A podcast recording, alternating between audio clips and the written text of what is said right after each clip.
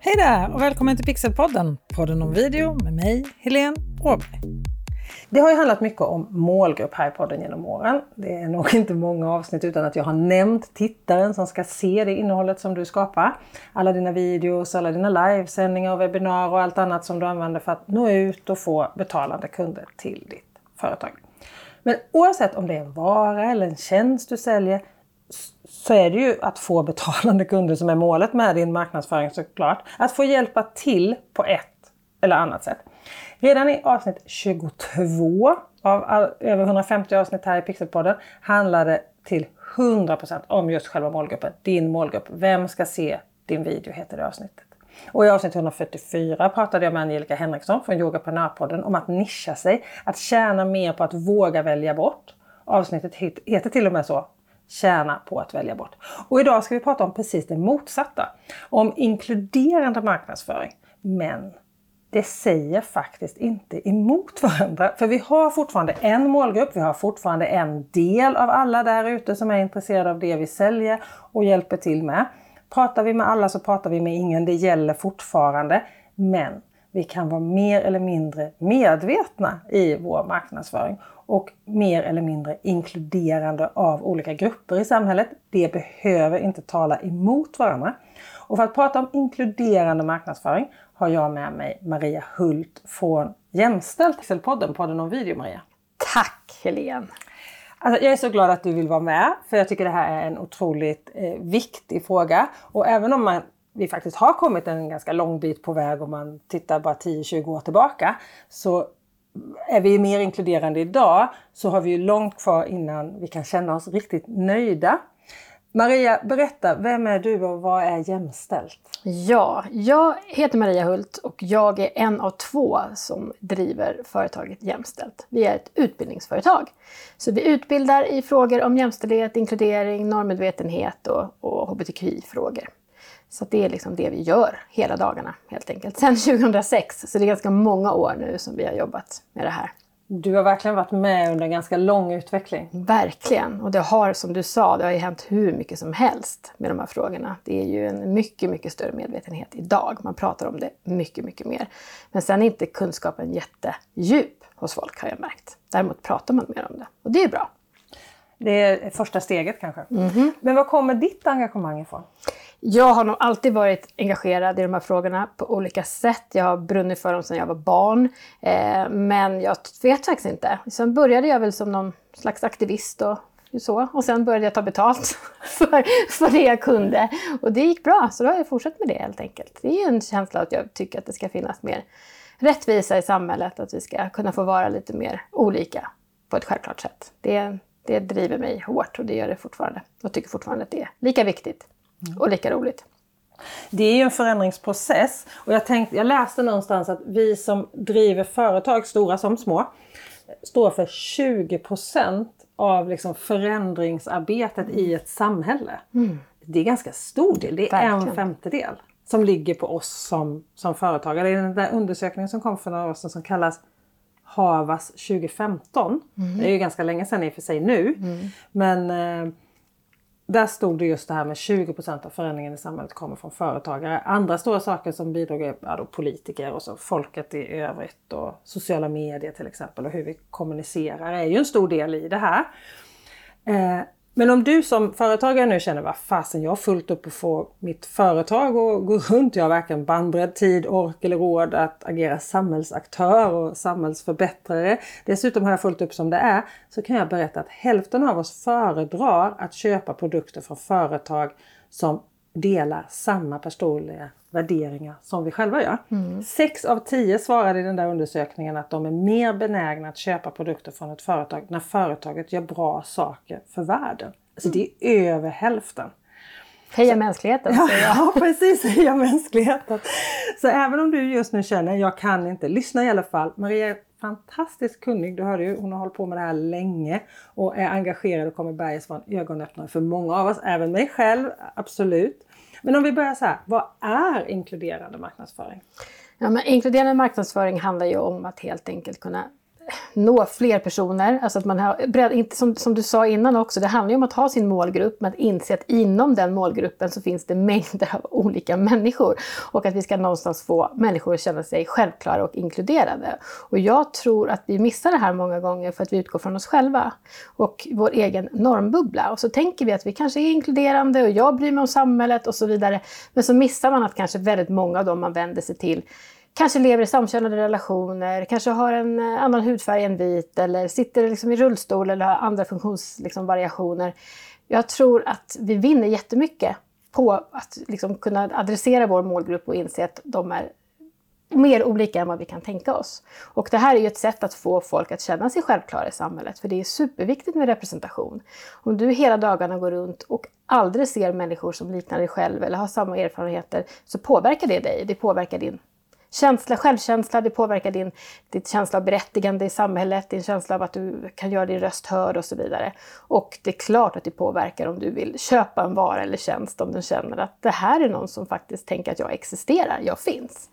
Men det är väldigt, väldigt lätt att utgå från sig själv. Och det tänker jag att om man själv är eh, heterosexuell så kanske man inte tänker på att den flesta reklam som finns eller flest marknadsföring eller filmer alltihopa främst har heterosexuella personer i sitt sitt material. Det tänker man inte på för att man själv ingår i den normen. Men de flesta av oss bryter ju normer någonstans och där kan vi någonstans kanske inse, oj just det här, det här, jag är aldrig representerad i det här, de pratar aldrig om det här eller och så vidare. Så det är mycket, mycket lättare att utgå från sig själv.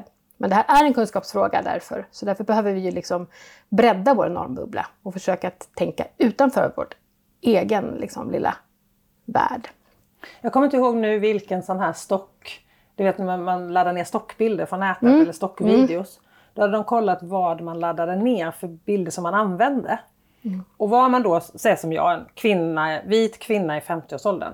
Då laddade jag ner bilder på vita kvinnor i 40-45-årsåldern. Man sänkte sin egen ja, ålder lite ja. som man identifierade sig med. Och så var det det man använde i, i sina videos eller sina Instagram-inlägg om man då använde stockbilder eller på hemsidor och sådär för att man tog dem som man själv, och då kunde man se också på företag vilken ålder och hur var personen som jobbade som marknadsförare om det då var större företag. Ja.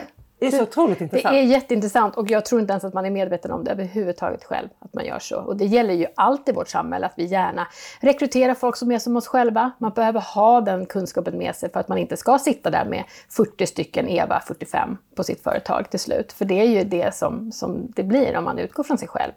Så det, och det är ju en trygghetsfråga. Jag tror att vi någonstans är programmerade att försöka hitta en grupp som liknar en själv, men man missar massor av saker och människor blir exkluderade. Och det tror jag väldigt, väldigt få personer vill. Det är ju liksom...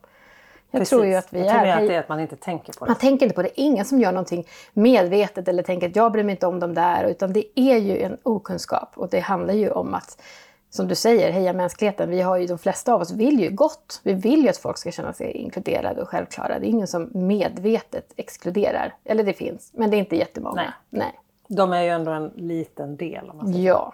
Men vad tänker du om oss egenföretagare och, och marknadsförare på mindre företag? Vad har vi för samhällsansvar? Jag tänker att vi alla har ett samhällsansvar och såklart för att förändra. För förändring sker ju på massa nivåer hela tiden. Det är klart det är lätt att tänka att det är de här storföretagen eller för att det är politikerna som ska dra i det här. Men vi är ju en stor del. Jag är också egenföretagare. Vi är en stor del av det här samhället och vi bestämmer ju helt vilka bilder eller filmer eller vad vi visar. Eh, så vi har ju ett stort ansvar att, att påverka här och vi kan göra mycket av den anledningen för att det är vi själva som, som bestämmer. Och om man då jobbar med marknadsföring så, så krävs det ju kunskaper kring det här för att vi inte ska råka reproducera normer som vi inte vill göra. Så att vi har ju ett ansvar. Det tycker jag att vi alla har och om man just jobbar som vi gör då har man dessutom möjlighet att påverka. Så det är ju fantastiskt. Det är ju bara kul. Du tänker med sociala medier ja, online? verkligen. Man syns ju överallt. Alltså, vi bestämmer ju själva eller betalar Facebook-inlägg och så vidare. Vi finns ju där ute. Och det, och det handlar ju om det offentliga rummet. Där har vi ju alla någonstans ett ansvar att ta hand om det. Jag menar, det offentliga rummet är även på nätet och sådana ställen nu så handlar det ju om vad, vilka människor som syns och vilka som får plats. Eh, så då, då har vi ett ansvar att, att bredda det här, tänker jag. Det är skrämmande ofta man fortfarande ser så här, kvinnorna i köket, eh, männen som experter det kommer in en röst, det kan vara en kvinna som pratar om hur vackert det är och sen när det kommer faktan så kommer det en mansröst och drar den. Eller, och de allra flesta man ser är ljushyade, blonda och blåögda. Vad gör det här med oss? Alltså det påverkar ju oss hur mycket som helst utan att vi tänker på det.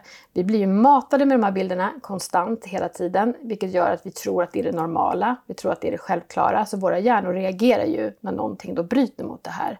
Eh, och då, då blir ju det någonting avvikande. Så att så mer såna här, ju mer vi liksom luckrar upp det här och visar olikheter så kommer inte hjärnan reagera på samma sätt och då kommer det inte bli det här oj, oj vad spännande, vad annorlunda och så vidare. För, för vi, eh, de här bilderna som vi matas med skapar ju vår föreställning om vad som är normalt eller onormalt. Och när det gäller just experter i TV och så vidare, eller experter överhuvudtaget, så, så är det ju så att tyvärr så lyssnar vi mer på män när de pratar. Eh, vilket gör att många väljer att ha män som experter och då matar ju den här normen sig själv.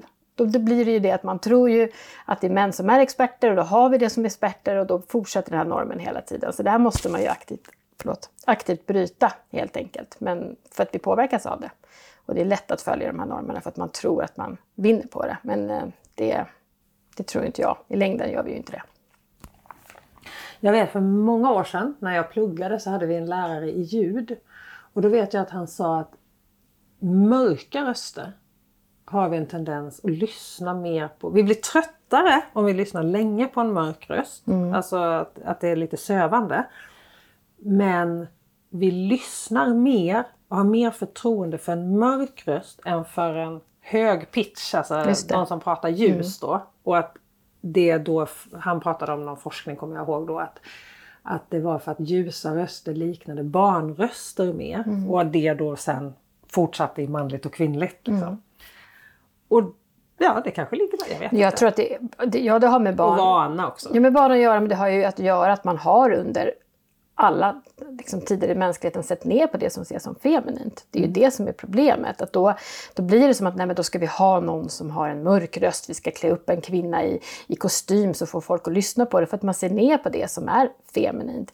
Så det behöver vi ju jobba på att förändra, att upp, liksom höja de egenskaper som traditionellt har förknippats med det feminina för att det också ska kunna få plats. För att man också ska kunna lyssna på, på en person som har en ljus röst och så står i en rosa klänning. Det ska inte vara så att vi alla måste plötsligt då förvandla oss och bli mer mörka i rösten och ha liksom, Även fast det är så retorikkurser ofta går ut på, att man ska lära sig att prata så här.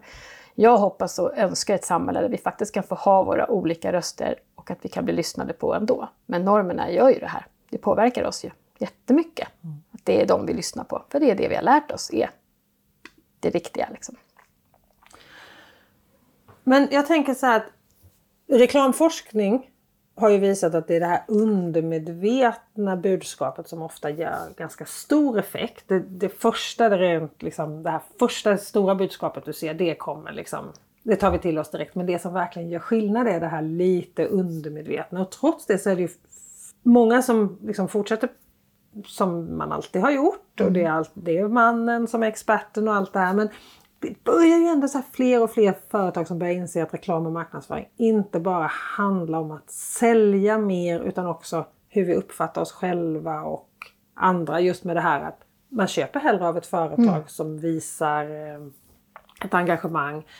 Eh, Oatly till exempel har ju varit jätte jobbat jättemycket med att visa mm. sitt engagemang. Till exempel Ben Jerrys mm. Eh, glassen har ju varit en annan sån som har jobbat mycket med det. Men det går ju så långsamt. Mm. Vad, är det som, vad är det som behövs för att få oss företagare ännu mer medvetna och engagera? Nej, men det, nu är jag ett, ett utbildningsföretag mm. så jag säger kunskap ja. såklart. För det, men jag vet ju att det är det som behövs. För det, är ju, det är lätt att prata, man sitter och har en liten åsikt om det här men det är en kunskapsfråga. Och, att, och inse att det inte är någonting som tar massa extra tid eller att det är jobbigt eller kostar pengar utan att själva målet är att vi faktiskt alla ska må bättre tillsammans i samhället. Alltså det är ju själva målet eh, för mig. Sen förstår jag att för många har ju också ett mål att tjäna pengar och kunna växa sina företag men jag tror att det går ju hand i hand i det här här. Och det går långsamt, men det är också för att vi har olika strömningar i världen. Alltså vad som är okej okay och inte okej okay och så vidare. Eh, så det är en massa åsikter som finns där ute som diskuteras kring det här. Men vi har ju kommit otroligt långt. de senaste 30 åren när det handlar om, om inställning till, till olikheter i alla fall. Men vi har också lite backlash samtidigt, så det är ju två strömningar samtidigt som pågår. Mm. Mer kunskap behövs helt enkelt. Vi har mer kunskap nu än vad vi hade för 30 år sedan, men vi behöver mer. Jag tänker också att det är så att det, det som är fördelen med att använda sig av stereotyper, mm. det är ju att, att eh, om man tänker sig att man ska nå en familj till exempel. Mm. Säger vi så, här, så har man mamma, pappa och två barn. Mm. Alla fattar direkt, mm. okej okay, jag pratar till familjen. För att hjärnan uppfattar det så otroligt snabbt. Vi vet exakt på en mikrosekund och vi har liksom det här scrolltummen i sociala medier. Det ska gå fort för att man ska känna sig, sig träffad. Och blir det så här tvekan så börjar man ju liksom direkt så här scrolla vidare till nästa grej. För att nej men det här fattar jag inte. Mm. Det, var för, det var för jobbigt när jag halvlåg här i soffan eller i hängmattan eller var man nu är någonstans. Men hur ska vi klara av att bryta de här mönstren och samtidigt behålla den här snabbheten och effektiviteten i vår marknadsföring? För det måste ju gå! Ja, men jag tror att det är en missuppfattning att man tror att man måste ändra allt, allt, allt. Att nu ska vi göra precis tvärtom än vad vi gjort förut och att det blir på ett helt... Och det är inte så det handlar om. Det handlar om ganska små saker. Det är ganska enkelt, tänker jag, men man tror att man behöver göra mycket. Jag menar, en familj kan ju se ut på massa olika sätt. Det är inte bara liksom mamma, pappa och barnen som, som, som är en kvinna och man och två barn av olika kön. Utan det handlar om hur vi står med varandra eller kramar varandra. Om Det kan vara två pappor som har två barn upp i luften. Så ser det också ut som en familj. Det behöver inte ändras så himla mycket egentligen och vi fortfarande fattar. Men jag har ett exempel från Coop hade ju en sån här kampanj när de hade en sån här, det står så här. Varsågod alla barn, vi bjuder på en frukt medan pappa och mamma handlar. Och då satt de började de ju fundera på det här, men gud vi måste ju inkludera fler, vad ska vi göra? Det här, liksom, det här är inte inkluderande, det är inte bara mammor och pappor som, som handlar med sina barn. Så de tog fram en ny skylt där det står Varsågod alla barn, vi bjuder alla barn på banan under tiden mamma, pappa, pappa, pappa, mamma, mamma och ensamstående föräldrar handlar. Och nu blev ju folk typ sura. Vad är det här för PK-butik? Och en morfar kom fram och bara vadå, får jag inte ge en banan till mitt barnbarn? Det går inte att inkludera alla i en skylt eller i en bild och det är inte det som är syftet heller. Det är ju bara att försöka skapa någon slags självklarhet. Så de satte sig ner igen och funderade, okej okay, vad är det vi ska göra? Vad är det för skylt vi tar fram? Och så kom de fram till, jo, varsågod alla barn, ta en frukt. Ja. Det behöver inte vara mer komplicerat än så. Men man, när man börjar tänka de här banorna så börjar man ju fundera på gud vi måste inkludera alla. Alla måste finnas med på bild. Vi måste ha en som sitter i rullstol, en med slöja, en som, som, som ser liksom lesbisk ut och så vidare. Det är inte det som är syftet utan det är ju att försöka variera lite och inte gå i de här slentrianfällorna och liksom utmana lite grann. Men allt behöver inte ändras på en och samma gång. Alla behöver inte få plats i alla bilder eller alla filmer. Det går inte. Det blir inte bra. Det är ju det, det, är det som är faran, att man tror att man är att man måste göra allt på, på en gång. Mm. Men det, det är ju, sen är det ju det, vi är ju rädda för det nya. Mm. I tv-världen där jag har jobbat i många år, där vet jag att utvecklare, när man utvecklar nya koncept och nya program. För vi människor säger alltid vi vill ha något nytt och vi mm. vill att det ska vara så mycket nytt och spännande. Och så här. Sen när det kommer något nytt så bara, ja. nej det här känner jag inte igen, nej det här vill jag inte, nej det här vet jag inte. Så man brukar säga att tredje, fjärde avsnittet på ett helt nytt koncept. Då som först kan man mäta om det här är någonting som Just är bra. Mm. För första, det tittar många på mm. för att det är nytt. Och sen ska man vara kritiska till det. Mm. Och, så, och, så, blir det skit i två, tre program. Och sen börjar det så här, ja men det här kanske ändå är rätt bra. Liksom. Just det, precis. Och jag tänker att det är så här, det är någonting med det som händer och det är precis det som du är inne på att det liksom, man måste komma små, små, ja, små och man kan, och det kan ju vara olika. Några kanske går mycket längre och gör någonting jätte, jätte galet. Och då drar de ju andra också. Sen behöver inte du vara det företaget som, som gör den största förändringen. Det kanske någon annan har gjort. Men alla de här små sakerna skjuter normer och förflyttar normer i alla fall. Eh, så att jag tänker att någon kan väl göra någonting helt crazy. Det öppnar upp för dig att vara lite grann crazy. Alltså Just byta det. mot det. Mm. Så det finns mm. ju olika steg att ta. Liksom. Men jag tänker också så här, vad har, jag menar om man tar oss kvinnor eller andra grupper i samhället som inte syns så mycket, vad har de för ansvar själva? För jag tänker så här, många gånger räknar man, på många tv-program som jag har jobbat med så har man räknat så här, nu har vi så här många kvinnliga experter till exempel, eller mm. vi har så här många kvinnliga gäster, eller så här många manliga och sen börjar man säga oj då nu var det bara kvinnor som pratade mjuka ämnen och män om hårda eller mm. liksom mer fakta. Okej okay, då ska vi se så här, så här många manliga experter. Vi ska, måste få in en kvinna. Men det tar ju dubbelt så lång tid att få in en kvinna varje gång. Alltså redaktionen får ju lägga, för de säger mer nej. Redaktionen får lägga dubbelt så mycket arbetstid på att få en kvinna att ställa upp. Även om kvinnan är den mest lämpade och bäst, bäst, eh, ja, bäst lämpade att vara med. Liksom. Och kommer ge bäst svar också för den delen. Men säger så här, nej och putta gärna fram till någon annan. Liksom. Vad har vi själva för ansvar i det här? Alltså, och det här är så svårt tycker jag, för att jag tycker ju eh, att det är klart att vi måste jobba på flera håll samtidigt. Såklart att, så här, att man måste också kunna vara den som säger ja till saker. Eh, jag tycker det är jobbigt när man lägger det på individen. Alltså det tycker jag blir svårt. Jag förstår att man behöver jobba från flera håll samtidigt. Att det är klart att jag då, om jag då får frågan, kanske behöver känna att ja, men jag behöver kanske säga ja nu för att visa att även kvinnor kan vara experter. Även fast jag tycker att det är synd att skuldbeläggningen då hamnar på kvinnan i det här mm. fallet. För jag vet ofta när jag har föreläsningar och så kanske det är en mansdominerad grupp och så är det många män då som sitter och tar plats och så pratar man om de här frågorna och så brukar det alltid vara någon som säger Men hörni tjejer, har ni ingenting att säga då? Ska ni inte säga någonting då till de här få tjejerna som sitter där? Att man då liksom inte har gett någon plats men då lägger man då skulden på de som inte säger någonting. För det är ju mycket, mycket svårare som kvinna eller minoritetsgrupp att uttala sig, att säga saker. För man måste vara dubbelt så smart, man måste vara dubbelt så bra, man blir dubbelt så granskad, man får dubbelt så mycket hat. Så att jag menar, att ställa upp i saker och ting eh, som minoritet ger ju också konsekvenser, det är också jobbigare. Så att jag tänker att redaktioner och så vidare kommer ju få fortsätta eh, tjata och peppa, aldrig skuldbelägga. Alltså det är väl det här som blir det här att man, det är ju ert ansvar att någonstans stå upp. Men i ett samhälle som ser ut som det gör så är det inte så himla enkelt. Men om vi jobbar med det här tillsammans så kommer det vara lättare och lättare såklart för folk att våga ställa upp för det här också. Men eh, just skuldbeläggningen av att nej, men ni tar ju inte platsen, ni borde säga ja till fler saker är, är svår tycker jag. För att man fattar ju att folk säger nej. Ja, ja, verkligen. Mm. Och det märker man ju bara på de... Om man tittar på de som syns i TV till exempel. Mm. Så får ju kvinnliga programledare mycket mer skit ja. och mycket mer konstiga mejl och ja. sådär än vad de manliga får.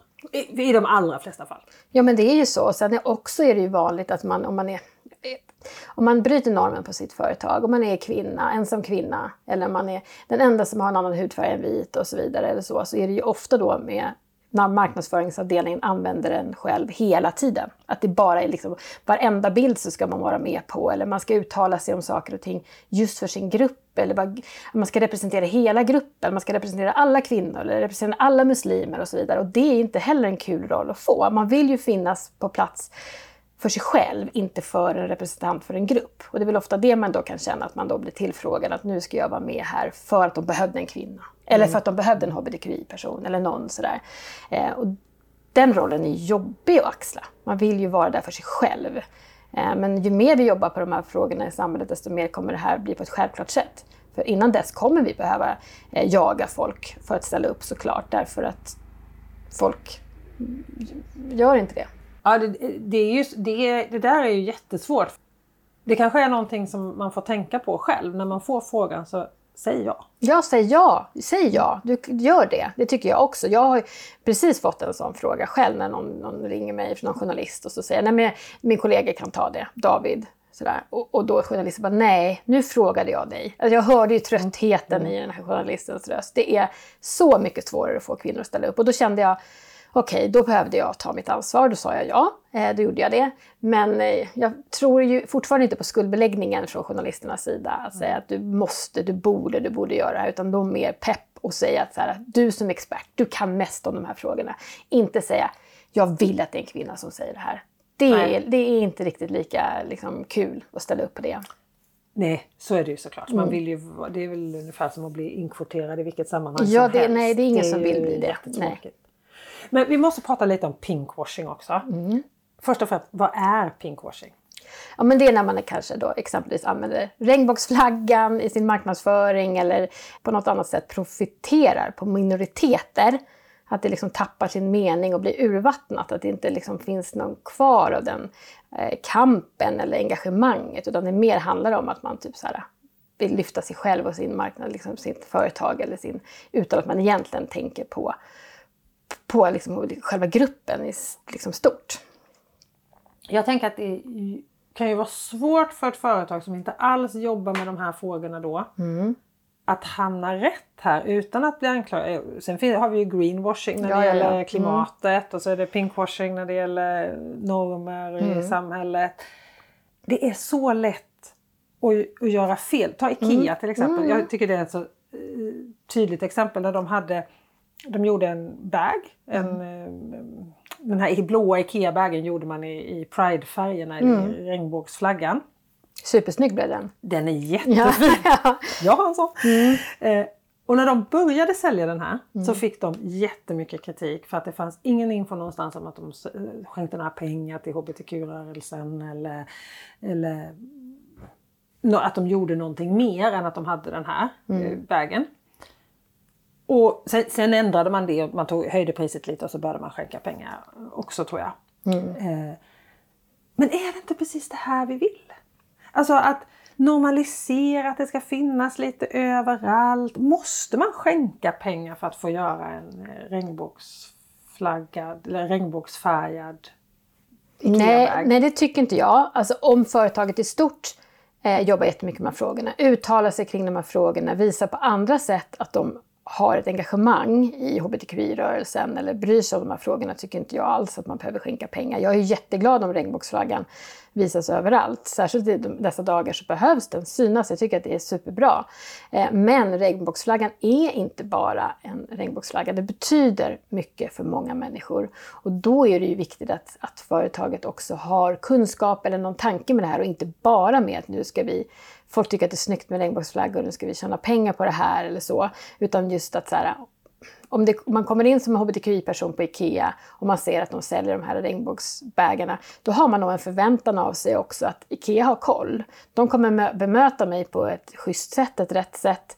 Eh, men om då personalen uttrycker sig homofobiskt eller råkar säga något heteronormativt, då faller ju hela den här biten. Så jag tycker absolut, om du, om du jobbar med de här frågorna på an- något annat sätt, så tycker jag att det är bara bra. Men det är som med företag som jag jobbar med, som, som, som när vi pratar om hur man kan vara inkluderande. Och folk säger, nej men vi har satt upp en regnbågsflagga på vårt kontor. Och då tycker jag att det är superfint. Det är bra att visa på att folk är välkomna här. Men då måste det finnas kunskap. Jag menar, om du som hbtqi-person kommer in och kunskapen inte finns och det sitter en regnbågsflagga där, då blir det falsk trygghet också i det. Så det är ju liksom... Eh, bara för att tjäna pengar tycker inte jag att man ska använda sig av minoriteter. Men däremot så tycker jag att det är bra att det finns och syns. Jag tycker att det är mer regnbågsflaggor ute i samhället är ju positivt. Ja, för jag tänker att det blir så lätt att stiga snett i de här frågorna. Det är så lätt att såra någon utan att syftet egentligen Ja. är det. Nu har jag ingen aning om vad IKEA hade för syfte med sin, med sin bag överhuvudtaget. Jag ska inte lägga någon värdering alls i den bagen Mm. för att jag vet, jag kan för lite om, om det. Liksom.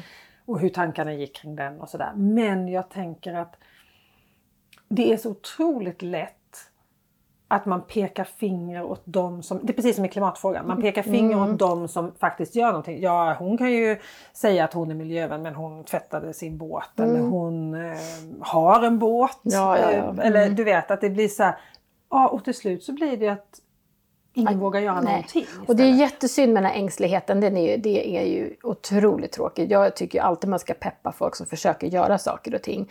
Och det tänker jag att vi eh, kommer råka göra fel. Det kommer vi råka göra. Men om vi lär oss av våra misstag så, så gör det ju ingenting. Alltså det är ju liksom, det är ingen som medvetet vill såra någon och så vidare. Men det blir väl det när man blandar ihop det till att folk vill tjäna massa pengar samtidigt som att man gör saker och ting. Eh, men, men jag tror ju att vi alla ska försöka göra saker och eh, lära oss av de misstag som sker och så. Och inte hålla på och anklaga folk hit och dit för att man inte gör allting helt perfekt. Men sen kanske man ska klara av att ta lite kritik också. Om det är någon då som kommer och säger nej men du det där blev inte så bra. Eh, det där kändes inte okej riktigt. Då kan man ju lära sig av det och inte kanske hamna i försvar och liksom vadå jag försökte ju i alla fall. Utan så, här. så det går ju från båda håll. Jag tycker det är jobbigt när det kommer de här anklagande tonerna och folk blir liksom arga och förbannade. Jag tror på att man kan påpeka saker för varandra och lära oss av varandra. Och så kan det bli bättre sen. Och så att vi ska våga. Det är jättetråkigt att det blir ängsligt. Jag tror på misstagens möjligheter och jag tror på förståelse och eh, förlåtelse och att vi kan lära oss av varandra. Ja, för risken är ju liksom att man inte tar upp dem alls för att man, man är räddare att göra fel Mm. Än vad viljan är att, ja men okej då gör jag som jag alltid har gjort istället. För att jag är så rädd för att göra fel. Så är det ju verkligen och det är ju jättesynd. Men det finns jättemycket kunskap där ute. Man kan ju alltid så här, fråga någon. Alltså man säger, vad tror du om det här? Man kan, även fast man sitter själv och är egenföretagare så kan man ju alltid ringa någon och bara, jag har funderat på att göra det här. Vad tror du om det? Bolla det med någon så vet du kanske hur det landar. Liksom, liksom om det landar rätt eller fel. För det, det, det kan landa fel. Man kan råka göra någon illa fast man inte menar det. Ehm, och det är inte hela världen. Jag tycker inte att man ska bli svartlistad för all framtid. Det är ju jättesorgligt om man inte ska våga testa någonting. Det är ju hemskt. Så det, det, Men hur, hur- ja, är det det som är, är, det det som är liksom sättet att hitta balansen? Att prata innan man trycker ut det? Liksom? Ja, men jag tror det. För jag ser så mycket reklam ibland så man kan undra bara, hur har den här gått igenom alla olika steg? Det tycker jag är intressant. Alltså, det är ju inte bara en tanke. Ofta är det ju väldigt många personer som har gått igenom. Eh, men när man sitter själv som egenföretagare, då är man ju oftast själv. Men det finns ju oftast folk att fråga. Man kan liksom gå ut på Facebook, i olika Facebookgrupper och fråga, jag funderar på det här. Och, och det finns ju massa kunskap där ute. Och man kan lära sig mer om saker eh, genom eh, bara att läsa på, på nätet liksom, också. Eh, men man ska inte vara rädd för att testa nya saker. Liksom. Och det är inte så svårt att vara inkluderande. Det är ju liksom alla, varsågod alla barn, ta en frukt. Det behöver inte vara nej. mer komplicerat än så. Det kanske är det som är tricket att hitta balansen. Ja. Att, inte, att bara vara tydlig. Ja, men liksom. Eller alltså inte göra det svårare än vad det Nej, behöver det vara. behöver inte vara. Och jag tror att det är viktigt att man just inkluderar utan att markera. Det är ett så bra grundtips som, som genusfotografen. Följ honom på sociala medier om ni inte gör det. För han har så himla många bra tips på saker som man missar med bilder som man tänker är så här, det här är inkluderande. Och så har man missat massa saker. Men han gör det på ett väldigt snällt och fint sätt. Men han pratar ju om att inkludera utan att markera. Att folk ska finnas där för att de representera sig själva och inte en grupp. Att det inte ska se så till liksom, klistrat eller påklistrat ut utan att det ska vara självklart. Liksom. Man kan ju utgå från diskrimineringsgrunderna så kan man fundera, finns det folk med här i mitt mitt material eller min, det jag visar som, som representerar olikheter och då inte i samma, alltså det behöver inte vara, alla behöver inte vara där i samma bild, men att man alltså, har det under, över tid. Liksom. Att det finns en, liksom, alltså fler människor ska kunna känna sig representerade. För så kan det ju faktiskt vara ibland om man ser bilder Ja. eller videos som man tänker så här, oj, här har de tänkt mycket för att göra rätt. Ja, och alltså då, det och då, syns att det inte är något Nej, och då känns det inte äkta i alla fall. Liksom. Så det ska ju inte vara... Eh, nej, det, det handlar om att det ska inte vara så komplicerat och man ska inte försöka för mycket för då blir det också ibland tokigt helt enkelt. Men bolla med folk, fråga folk, alltså, prata med folk om det. Eh, tror jag är ju en stor poäng om man känner sig osäker. Och skaffa kunskap. Gå en utbildning kan man göra. Gå en utbildning kan man göra. ja. Då kan man göra det hos Jämställd. Mhm. Eh, alltså det är mycket tankvärda saker Maja. Men om du ska avsluta det här med att ge oss några tips på hur vi kan bli mer inkluderade i vår kommunikation och marknadsföring. Vad ska vi tänka på? Hur ska vi göra det? Du har ju redan gett några Mm. men om du ska liksom koka ner det. Men koka ner precis, då kan man just... Alltså det tror jag det är viktigt att man har med sig tanken från början. Om man ska lägga ut en bild eller göra något material och så vidare. Så får just fundera på vilka är det som finns på den här bilden. Vem ler? Vem ler inte? Om man utifrån ett genusperspektiv så kvinnor ler alltid. Män behöver inte le. Är man bilden tagen uppifrån eller nerifrån? De här små, små sakerna som, som ständigt reproduceras i vårt alltså bildmaterialen är ju att kvinnor ler och är liksom tagna uppifrån medan män är mer tagna nerifrån. Så det är sånt där som man kan börja försöka titta på. är Alltså, utgår jag från mig själv? Vem missar jag eh, när jag eh, tar fram ett material eller gör en film eller en, en bild? Eh, vem kan känna sig exkluderad här och hur kan jag liksom kanske lösa det på något sätt?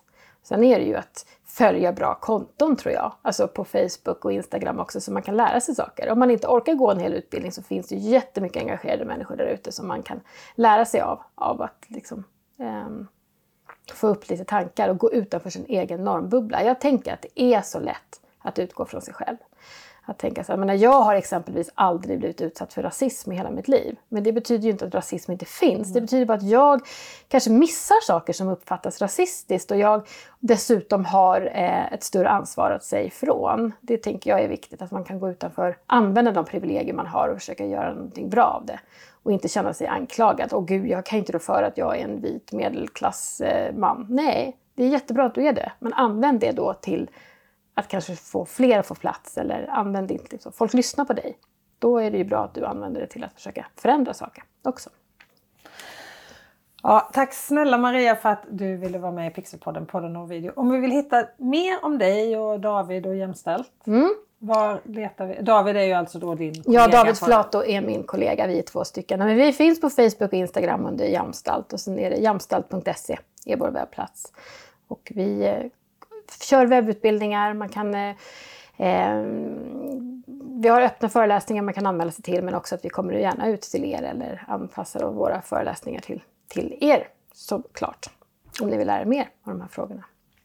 Jag tror det kommer bli en otroligt viktig fråga. Jag tror den här frågan kommer bara bli viktigare och viktigare och det mm. kommer göra större och större skillnad för de företag som använder det här. Verkligen, man kommer hamna efter om man inte mm. gör det. Precis. För det är det vi märker ju mer och mer vi jobbar är ju att de företag som, som lyfter de här frågorna, de har ju lättare att rekrytera folk, de har ju lättare att, att sälja sina varor och allt det här. Det är ju en, en sak som gynnar alla så att man, man kommer ju halka efter om man tänker att Nej, men det här orkar jag inte bry mig om.